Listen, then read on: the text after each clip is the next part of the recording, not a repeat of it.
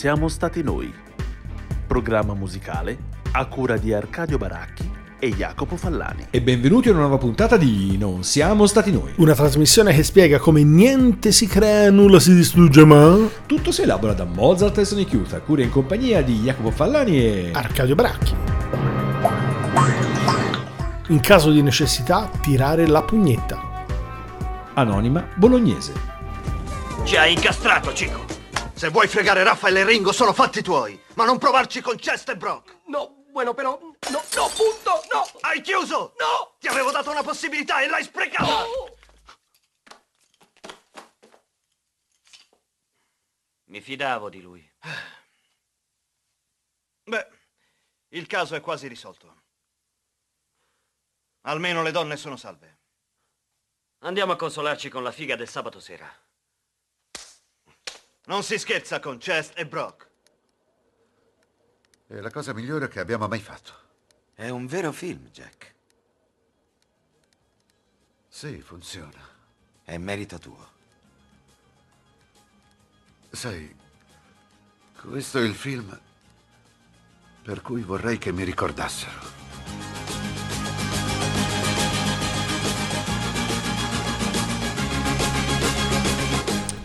E rientriamo con il botto in questa nuova stagione di Non siamo stati noi, anno di grazia 2022-2023, con una trasmissione inopinatamente dedicata alla strettissima relazione fra musica e pornografia, o più in generale sesso. Come un po' si è già potuto mh, intuire dall'intro, a parte la nostra frase scriteriata che rimanda a, ai nostri anni più verdi, miei e del Baracchi soprattutto, e a un estratto da Boogie Nights, l'altra Hollywood, il classico di Paul Thomas Anderson del 1997. Appunto la stretta relazione, come dicevamo, fra musica, sesso e in parte anche pornografia, perché come tutti voi sapete la musica induce a piaceri che alcuni studiosi equiparano appunto a quelli proprio della carne. Io su questo mi permetterei di avere ancora delle perplessità, per cui perché non iniziare appunto tutta una stagione di Non siamo stati noi partendo da questo punto focale e iniziamo grazie chiaramente al contributo d'Arcadio partendo realmente altissimi. Partiamo dall'incoronazione epopea di Monteverdi. In realtà, poi, come spesso e volentieri è stato detto, attraverso storie di sesso e di potere, eh, Monteverdi creò l'opera. Questo Eccoci. in realtà è anche un titolo di, di uno scritto insomma, di qualche anno fa, uscito proprio eh, per un- insomma, una delle rappresentazioni non così diffuse, anche se insomma, essendo musica antica in Italia non lo sono poi eh, spesso eseguite queste opere, ma insomma, quando accade l'incoronazione epopea è una delle opere maggiormente eseguite. Scritta intorno alla fine degli ultimi anni proprio di Monteverdi, è andata in scena proprio l'anno della, della morte stessa di Monteverdi. Il- la trama è sempre naturalmente particolarmente complicata, però diciamo che si tratta di, di amori e omicidi, elemento che oggi tornerà più spesso e volentieri. Epopea in realtà è l'amante di Nerone. È un momento, eh, diciamo, topico, nel momento in cui il, ehm, la- parte vi faremo sentire si chiama Dorme, l'incauto dorme, in realtà è quando Amore scende dal cielo mentre Poppea dorme per impedirle di morire e in realtà lui si nasconde vicino a lei, c'è questa frase insomma che insomma lascio a voi la- l'interpretazione che amor picciolo è sì ma onnipotente. C'è per stato cui un grosso alla fine- dibattito Esatto, fuori ognuno onda. faccia il suo dibattito, il nostro dibattito fuori onda ve lo tralasciamo, è meglio così. Su cosa Però- fosse il picciolo. diciamo. Esatto, però vi facciamo sentire ovviamente questo piccolo estratto di quest'opera che in realtà poi con tutta una serie di ovvi richiami, almeno per noi, alle soglie 2023, ovviamente abbiamo intravisto con questa incorporazione di Poppea di Claudio Monteverdi. Ve la facciamo sentire in questo piccolo estratto, peraltro con eh, l'opera mm, di Amsterdam, con la direzione di Pierre Audi e l'orchestra dell'opera di Amsterdam.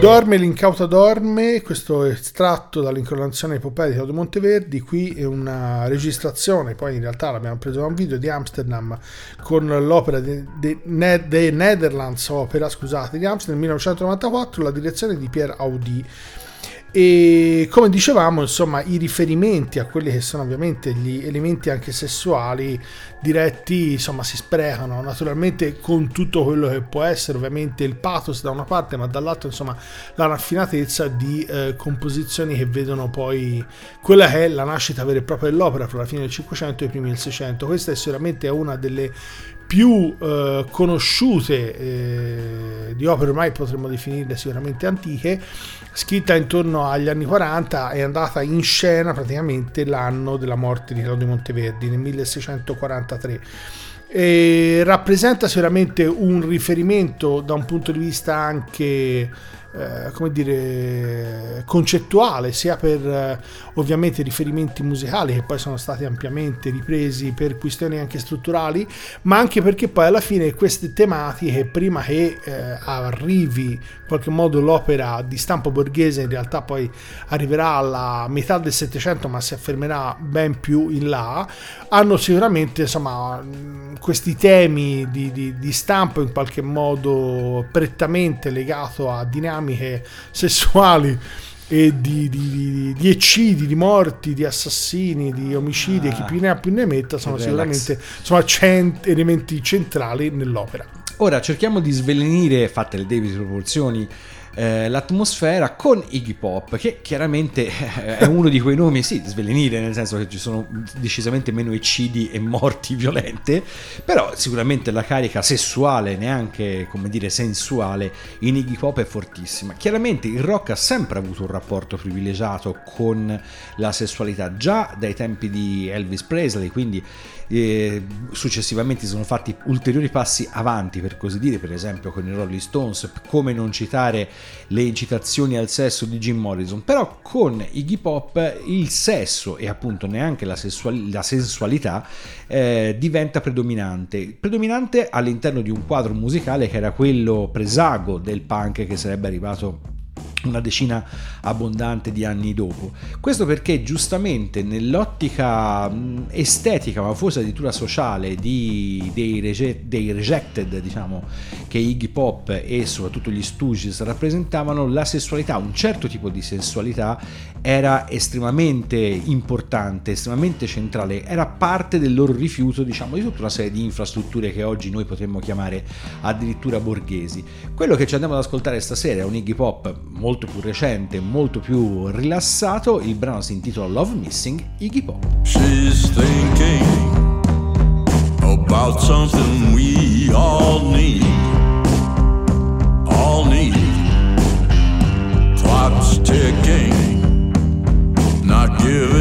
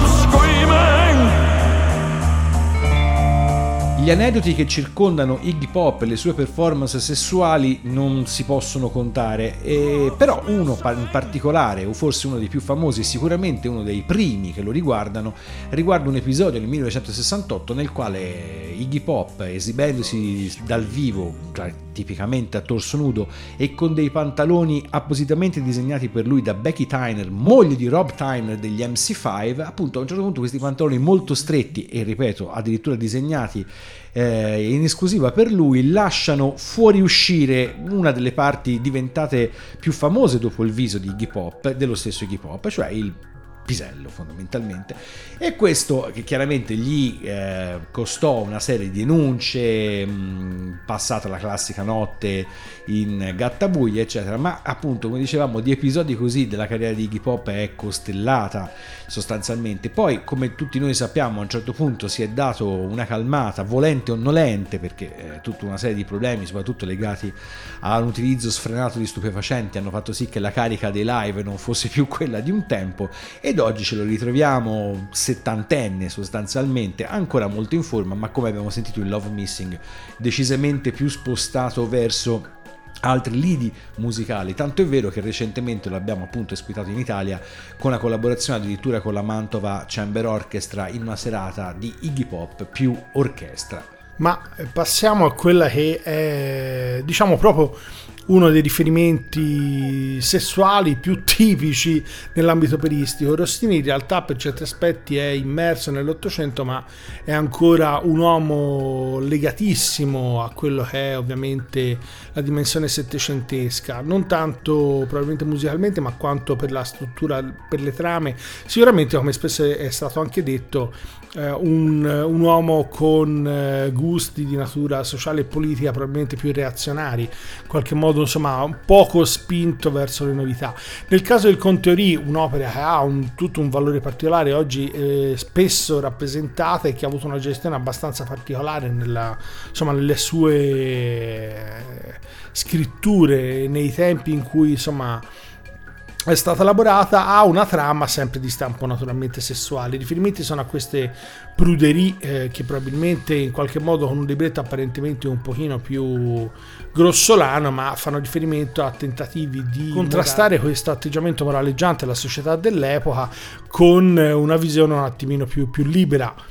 E il riferimento ovviamente alla trama è quello di, detto proprio ovviamente in maniera estremamente semplice, eh, il Conteori è praticamente interessato, un po' scapestrato, un po' eh, come dire, spinto da particolari interessi sessuali nei confronti di Adele, che in realtà è la figlia di un feudatario che è appena partito per Terra Santa, quello che in, in un film insomma, si direbbe per una crociata a retina. in realtà poi ovviamente lui ha una serie di tentativi nel tentativo proprio ovviamente di ghermire la giovane, poi alla fine non ce la fa. Lei in realtà peraltro ha una, come dire, ha un certo interesse verso il paggio Joliet che fa parte insomma della, di tutta la trama e che in realtà avverte spesso e volentieri a Nobil Dawn dei tentativi insomma più o meno maldestri del Conteori alla fine non ce la fa però c'è un terzetto finale nel quale peraltro mentre il Conteori si dichiara alla donna in realtà tiene la mano di Isolier, Isolier che è il paggio in realtà sta baciando la mano di Adele. Per cui alla fine c'è questo, questo incrocio finale che insomma fa riferimento a tutte quelle che sono un po' anche le eh, come dire, le, le, le, le, mm, complessità, chiamiamolo così, degli incroci sessuali. Ve lo facciamo sentire ovviamente con un'incisione che poi è stata eh, estratta dal video e che poi è andata in realtà dalla Deutsche Grammophon con Florez, Ponfandelli e Todorovic con teoria il terzetto finale.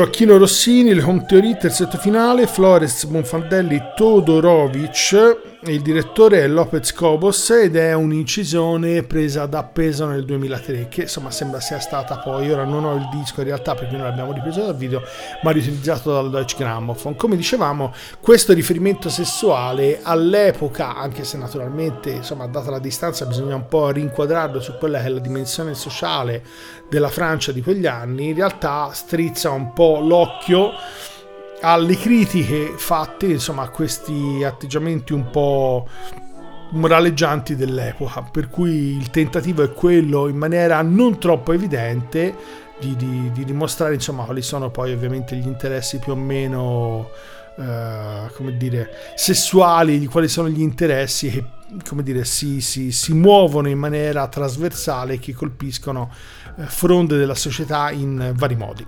E questo che sicuramente è un modo nel quale la, questo nuovo modo di intendere la sessualità viene colpita è sicuramente l'avvento, è, scusate, è sicuramente segnalato dall'avvento alle cosiddette gruppi, che tutti noi sappiamo sostanzialmente che cosa sono eh, fanno parte dell'immaginario del rock classico dalla fine anni 60, tutti gli anni 70, i primi anni 80, soprattutto localizzabili in ambito eh, diciamo hard rock, ma non necessariamente solo in quello, e eh, fanno parte un po' appunto, come dicevamo prima, dell'immaginario di questo tipo di musica, volumi molto alti, musica rumorosa e belle ragazze. Spesso purtroppo queste belle ragazze anche molto molto giovani, molto al di sotto della soglia della maggiore età, ad esempio. Quale che fosse il, eh, la spinta di queste giovani pulzelle a comportarsi in questo modo, soprattutto sull'onda di un movimento femminista che appunto era esploso alla fine degli anni 60 e che cercava in qualche modo di controvertire la mercificazione del corpo e le donne, questo rimane personalmente per quanto mi riguarda un po' un mistero. Sta di fatto che tra tutti i gruppi che eh, hanno incrociato in maniera importante le loro vicende con quelle di alcuni famosi gruppi ci sono i Led Zeppelin. Centrale purtroppo nella loro biografia è un episodio nel quale una gruppi, anch'essa eh, molto probabilmente minorenne ai tempi, viene in qualche modo penetrata da alcuni membri della band utilizzando una specie di pesce, diciamo un piccolo squalo, episodio chiaramente... Sapevo un salmone, vedi? Un salmone, in realtà ho scoperto uno shark mud, che sarebbe il coso, lo, lo squaletto del, del fango. Comunque, indipendentemente dalla precisione ittica dell'episodio, episodio che tra l'altro è stato spesso uh, ridiscusso, controvertito, sembra addirittura non fossero neanche le zeppe, insomma sta di fatto episodio decisamente, decisamente eh, sgradevole, ma di fatto non del tutto incredibile, in un'atmosfera dove per esempio il chitarrista e, e uno dei, degli elementi pensanti delle Zeppelin, Jimmy Page, ha avuto per anni una relazione con la oggi nota Pamela De Bar che ai tempi aveva 14 anni o giù di lì. Il brano che ci andiamo ad ascoltare. Pensavo tu avessi detto un pesce. No, ma, ma forse sarebbe stato meno deplorevole, diciamo. Esatto. Eh, comunque. Il brano che ci andiamo ad ascoltare, Sick Again, che è tratto da Physical Graffiti, il loro album del 1975, parla proprio di questo e eh, a raccontare la vicenda in prima persona, per non sbagliarsi, non è Jimmy Page ma Robert Plant, che anche lui, diciamo, evidentemente eh, non si dichiarava del tutto estraneo a questo tipo di pratiche. Come abbiamo detto, Sick Again, le Zeppelin.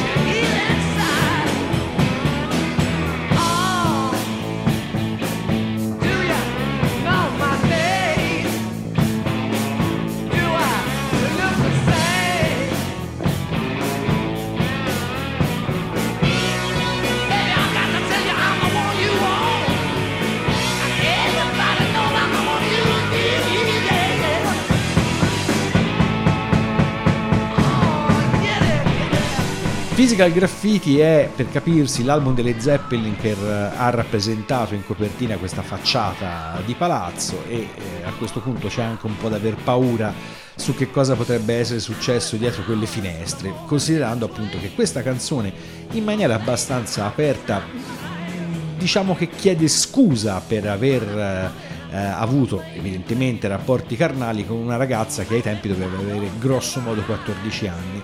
Lo scenario purtroppo, al di là dello scintillio glamour, è un po' questo, cioè uomini già anche già piuttosto maturi, perché appunto nel 75 nessuno delle Zeppelin era un ragazzino, avere rapporti con ragazze sicuramente avvenenti, ma decisamente molto giovani che forse cercavano un po' di fama, diciamo così, o forse volevano semplicemente vivere questo lato un po' selvaggio tipicamente eh, rock and roll. Sta di fatto che insomma negli anni, come dicevamo, fine 60, 70 e primi anni 80 si ritengono essere viste delle scene che ai tempi sicuramente erano considerate ganze, come si dice dalle nostre parti, ma che oggi giustamente dovrebbero essere eh, fonte di pubblico ludibrio e anche l'intervento della magistratura, se così possiamo dire. Ma a questo punto, visto che il sesso è uno dei binari, andiamo sull'altro binario, quello proprio della pornografia. E per pornografia ovviamente non vi immaginate chissà che No, no, cosa, però ovviamente nell'ambito arriva, eh. dell'opera tutto questo ha un effetto ovviamente comunque devastante. Stiamo parlando di una delle opere, forse l'opera più conosciuta di Shostakovich, Lady Macbeth del distretto di Minsk, che in realtà è andata in scena nel 1934 a Leningrado ed è uno degli esempi più famosi di censura politica sull'arte, anche perché insomma dopo queste rappresentazioni il Partito Comunista dell'Unione Sovietica decise praticamente, sembra peraltro fosse Stalin direttamente che abbia visto la rappresentazione e che abbia chiamato Shostakovich dandogli tutta una serie di consigli peraltro e in qualche modo insomma quest'opera venne... Che non gli dai retta a Stalin se ti dà un consiglio? Esatto, sì, naturalmente. E quest'opera naturalmente venne insomma censurata. Il motivo fondamentale poi nelle sue rappresentazioni successive, anche in anni recenti, è che ci sono tutta una serie di scene piuttosto rude. La trama detta in soldoni è che una donna sposata praticamente si innamora di un personaggio, un contadino abbastanza abietto, in realtà un uomo abbastanza violento, però con il quale poi alla fine uccide sia il suocero che il marito. E poi dopodiché in realtà dopo questi delitti vengono entrambi deportati però il, lei uccide anche un'altra rivale successivamente. In tutto questo però si eh, incastra praticamente nelle rappresentazioni uno stupro e queste tre scene di delitti. In realtà in alcune rappresentazioni, peraltro ce n'è una bellissima anche come video eh, fatta dalla Netherlands Opera Chorus e dalla Royal Concertgebouw Orchestra con l'edizione di Mari Jansson. Il brano insomma, che vi faremo sentire ovviamente è estrapolato da questa incisione, da questa registrazione che è un live recording fatta ad Amsterdam nel 2006. Nello stesso anno viene poi rappresentata anche al San Carlo e insomma scoppia una polemica addirittura prima della rappresentazione proprio per il fatto che c'è questa scena di stupro che ovviamente da alcuni viene vista anche come dire, necessaria sia da un punto di vista sociale, da un punto di vista artistico, e da altri ovviamente vista come un elemento abietto che naturalmente nell'ambito artistico non dovrebbe addirittura rientrare. Noi naturalmente siamo per la prima ipotesi, ho sbagliato, avrei dovuto dire per la seconda, ma dovevo dirla in ordine diverso, quindi facciamo dunque sentire anche perché siamo per la seconda ipotesi, naturalmente finiva dalla citazione che qualcuno Shostakovich, Lady Macbeth di Mensk, ovviamente con il Netherlands Opera Chorus, come dicevamo prima, Royal Concertgebouw Orchestra, Maris Jansson alla direzione, un live recording a Amsterdam del 2006.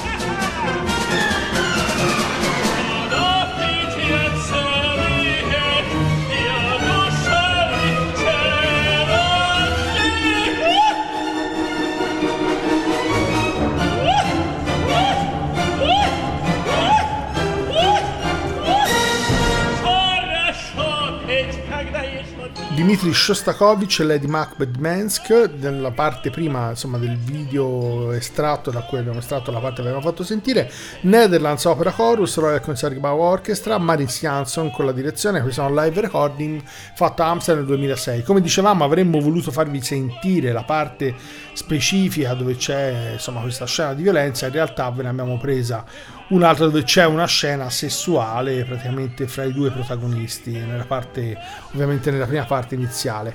L'opera in realtà poi ha avuto notevoli successi anche se questo insomma all'epoca proprio della sua prima rappresentazione sconvolse abbastanza Shostakovich proprio per quella che fu la, l'operazione di censura nei confronti di quest'opera.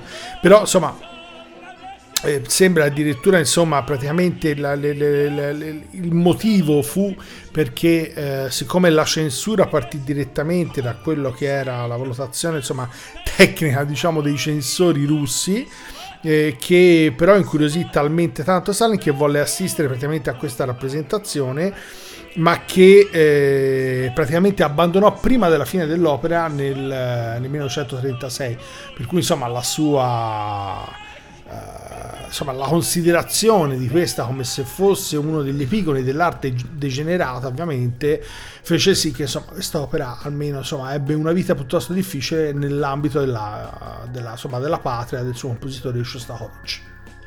E restiamo, se vogliamo, nell'ambito dell'arte degenerata, entrando proprio nel settore della pornografia, la pornografia proprio quella standard cinematografica. Prima eh, con le Zeppelin affrontavamo appunto il discorso delle gruppi e comunque in generale dello scenario degli anni 70. Negli anni 70 il cinema pornografico eh, entra a far parte del dibattito diciamo così sociale e politico. Nel 1972 esce Gola Profonda, film decisamente pornografico, ma di così grande successo, così tanta la curiosità intorno a questo tipo di film- filmografia da permettere a Gola Profonda di arrivare opportunamente censurato, ma non so in realtà quanto, addirittura nelle sale cinematografiche, chiamiamole così, normali. Questo era parte di un dibattito dove appunto la sessualità, eh, nel tentativo di liberarsi tutta una serie di lacci e lacciuoli, dice da qualche anno, eh, cerca appunto di approdare anche sulle sponde di quelle che prima chiamavamo un po' la società borghese. Ehm, sull'onda delle, diciamo così, buone intenzioni, poi chiaramente il fenomeno conosce una degenerazione importante che poi è quella che eh, ancora oggi in realtà accompagna buonissima parte del film porno. Però in quegli anni il film pornografico è ancora un film a metà strada fra chiaramente la pruderia da solleticare e il tentativo appunto di rompere tutta una serie di barriere anche se chiaramente tutto questo fatto in grande povertà di, di, mezzi tecnici e a farne le spese spesso erano proprio le colonne sonore di questi film che sono eh, in molti casi affidati a autori sostanzialmente sconosciuti, un po' come Dave Richmond che ascolteremo più avanti, e in altrettanti casi in realtà le colonne sonore sono sostanzialmente delle, delle specie di piccoli furti che tra l'altro hanno visto come vittime anche autori di colonne sonore di poliziotteschi italiani anni 70 che si sono ritrovati senza saperlo ovviamente all'interno di colonne sonore di film pornografici per la maggior parte statunitensi.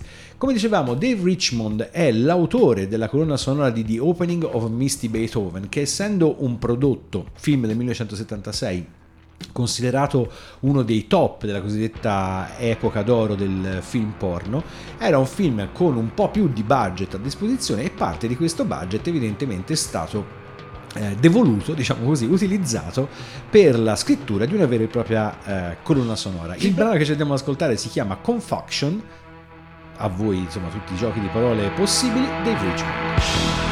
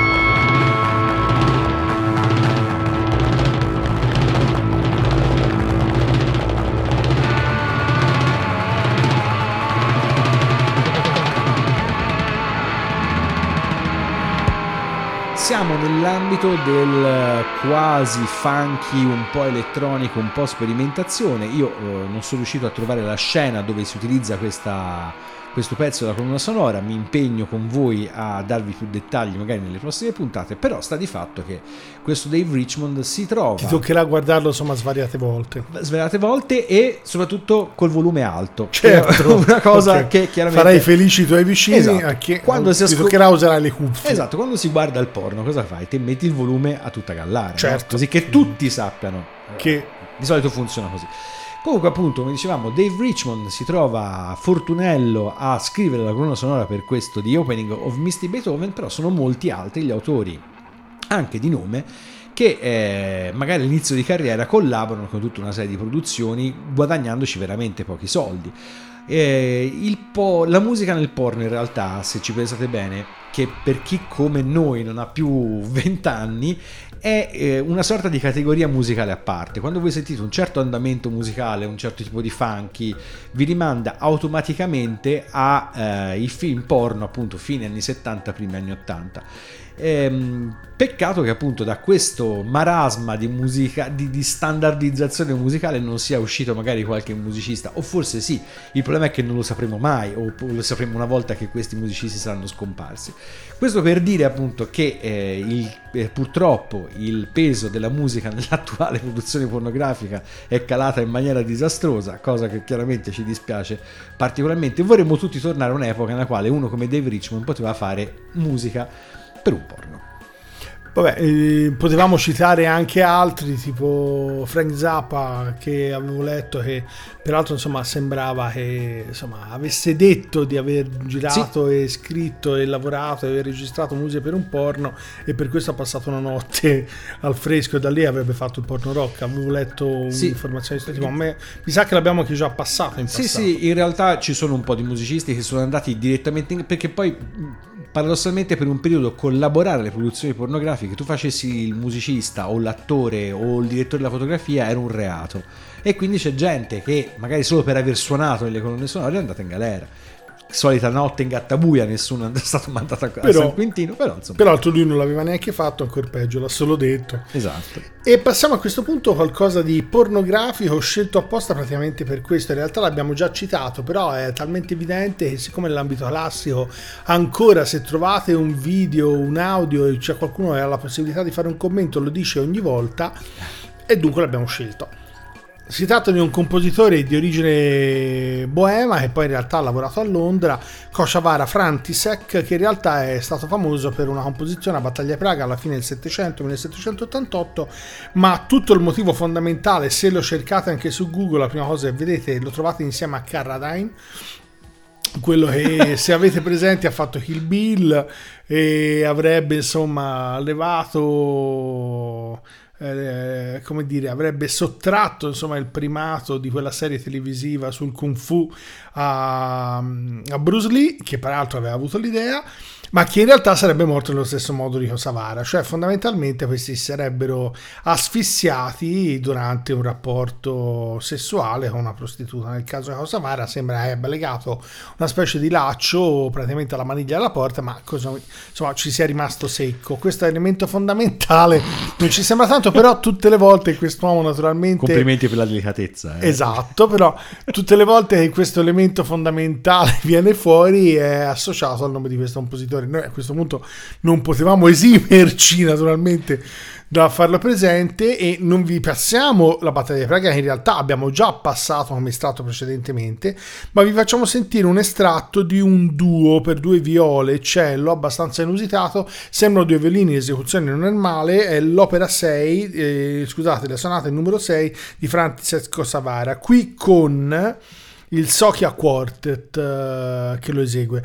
In, ehm, il brano, diciamo che da un punto di vista di interesse musicologico non è incredibile, però anche come tipo di formazione è abbastanza inusitato e eh, di quest'autore abbiamo insomma diverse composizioni ma non moltissime incisioni per cui alla fine insomma riuscire anche a trovare qualche cosa come materiale diverso rispetto alla battaglia di Praga che però dopo la fine del Settecento ha avuto comunque per tantissimi anni un grandissimo successo motivo per cui in realtà questa cosa della morte di Frantisek è stata spesso in maniera più o meno ambigua detta e non detta è uno dei motivi per cui poi alla fine probabilmente non è stato eh, più di tanto insomma eseguito soprattutto ovviamente nel, nel proprio ambito. Ve lo facciamo dunque sentire un piccolo estratto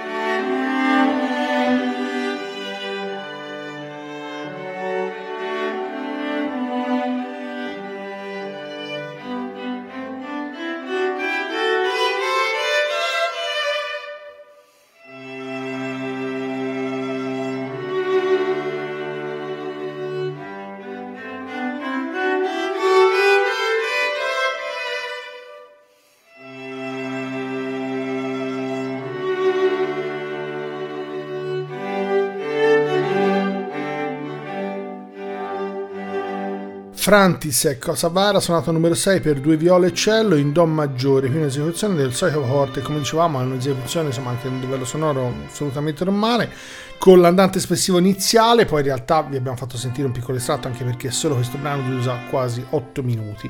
Come dicevamo, motivo per cui lo abbiamo scelto è che non ci sono moltissime sue incisioni. La battaglia di Praga, che è il suo brano più famoso, in realtà lui ha scritto, è stata eseguita, scusate, due o tre anni prima della morte non ha avuto, ha avuto scusate, un grandissimo successo.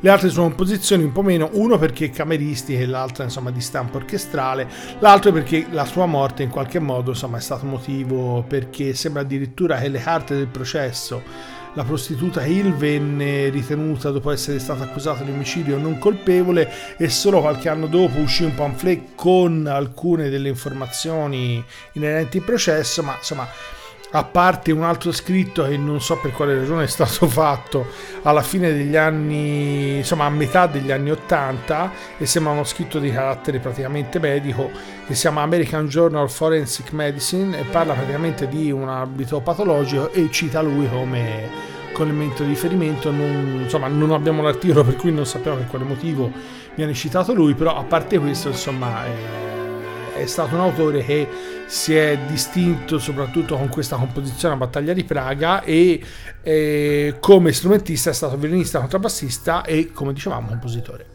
E chiudiamo il cerchio aperto proprio con Boogie Nights per questa puntata dedicata a musica e pornografia con un estratto proprio dalla colonna sonora di Boogie Nights di P.T. Anderson. Il tentativo di P.T. Anderson, fin troppo didascalico, è quello di punteggiare tutto il film con musica che potrebbe provenire da un ideale colonna sonora di eh, un film porno, anche se in realtà la qualità media delle, delle canzoni dei brani musicali è decisamente più alta.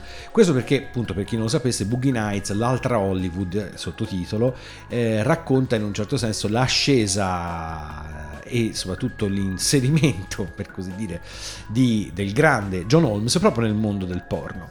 A questo punto, appunto, P.T. Anderson sfrutta questa occasione per costruire una storia che vuole essere un po' anche un affresco sostanzialmente di un certo tipo di società statunitense appunto negli anni 70 e in questo ambito la musica funky, soprattutto un certo tipo di musica funky, quella diciamo non necessariamente eh, oggetto di grande successo commerciale, ha un suo, una sua importanza centrale. Il brano che ci andiamo ad ascoltare, Do Your Thing, è eseguito da Charles Wright and the Watts 130th Street Rhythm Band, nome impossibile da pronunciare e che avrò sicuramente sbagliato, però si tratta appunto di uno di quei gruppi che eh, ha sì registrato numerosi album, numerose canzoni e quanto, però insomma aveva fatto delle esibizioni dal vivo e quindi delle registrazioni delle proprie esibizioni il punto focale della propria produzione discografica. Come abbiamo detto ce ne andiamo ad ascoltare questo Do Your Thing. Everybody get on the floor, do your thing. Get on the floor, do your thing. Whatever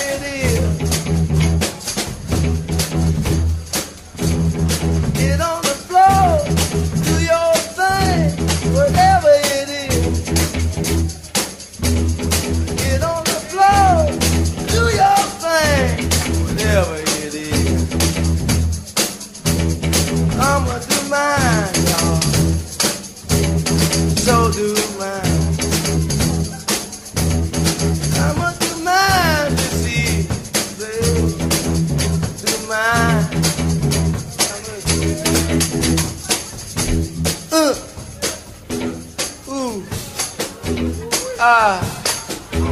Lord.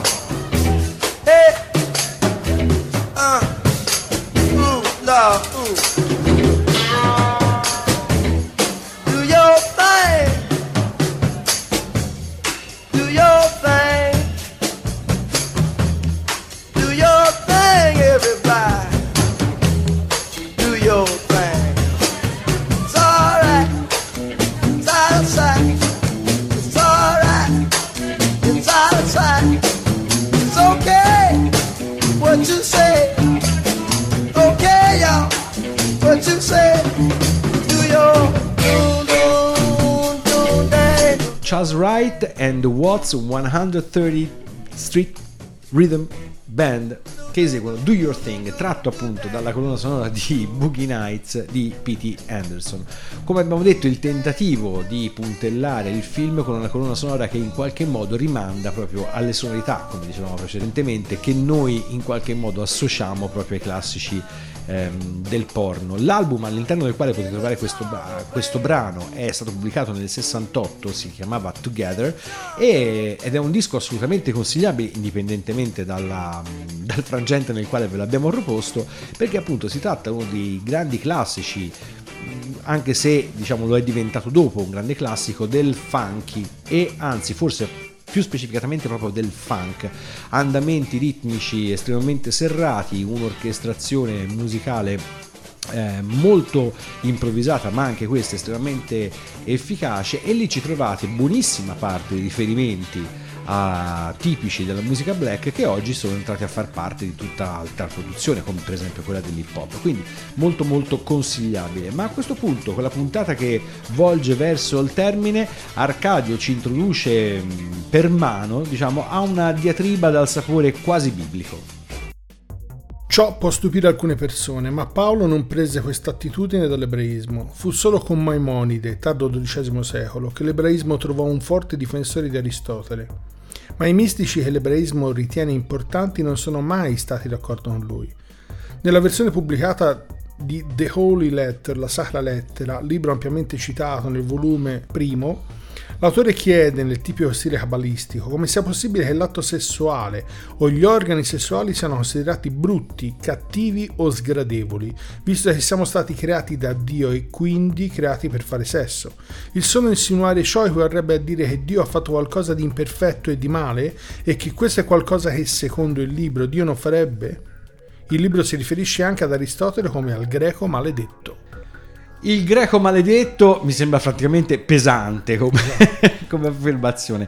Daniel Michael Craig, Modern Sex Magic, un libro che appunto uh, traccia una specie di enorme parabola sul potenziale magico del sesso, diciamo così. Cosa c'entri questo con la musica e la pornografia non è dato capire, però diciamo... Poteva essere uno scritto di Segalopoulos. Esatto, un autore che aveva un modo di farvi ascoltare più volte. No, vabbè, chiaramente c'entra, perché come tutti noi sappiamo, appunto, noi abbiamo questo rapporto con la musica quasi carnale, ce l'abbiamo anche con il sesso, anche con il sesso diciamo decisamente carnale. Quindi, Meno male, perché esatto, se no... È tutto un grande, un grande, cerchio che si chiude. Un, cerchio. un cerchio dentro un cerchio dentro esatto. un altro cerchio. Bene, come potevamo chiudere questa puntata se non con il grande Fausto Papetti, l'uomo esatto. con eh, qui. Esatto, praticamente chi di, chi di noi torniamo sempre a ricordare che siamo dei vecchi, ricorda negli autogrill soprattutto le copertine dei CD di Fausto Papetti che di solito vedevano una ragazza discinta e si presume sudata con in mano... No, generalmente era marittima. Insomma, sì, spesso cose anche marittime, esatto, esatto, marittime non nel senso diciamo della barca a vela, eh, esatto. il tramonto, lo sfondo e il sac- un sax contralto in mano. Esatto. Cosa che Arcadio ha cercato più volte di replicare con i suoi, certo. con i suoi dischi di soft porno dove esatto. donne discinte tenevano in mano dei che potete traversi. trovare in edicola. Esatto, nelle migliori librerie esatto. paoline, penso. Cioè, per questa puntata di Non siamo stati noi è tutto. Vi salutano Jacopo Fallani e Arcadio Bracchi. E ricordate che se quello che avete ascoltato questa volta vi fosse sembrato particolarmente strano, è tutta colpa del soft porn. Che noi ci garba quello hardcore.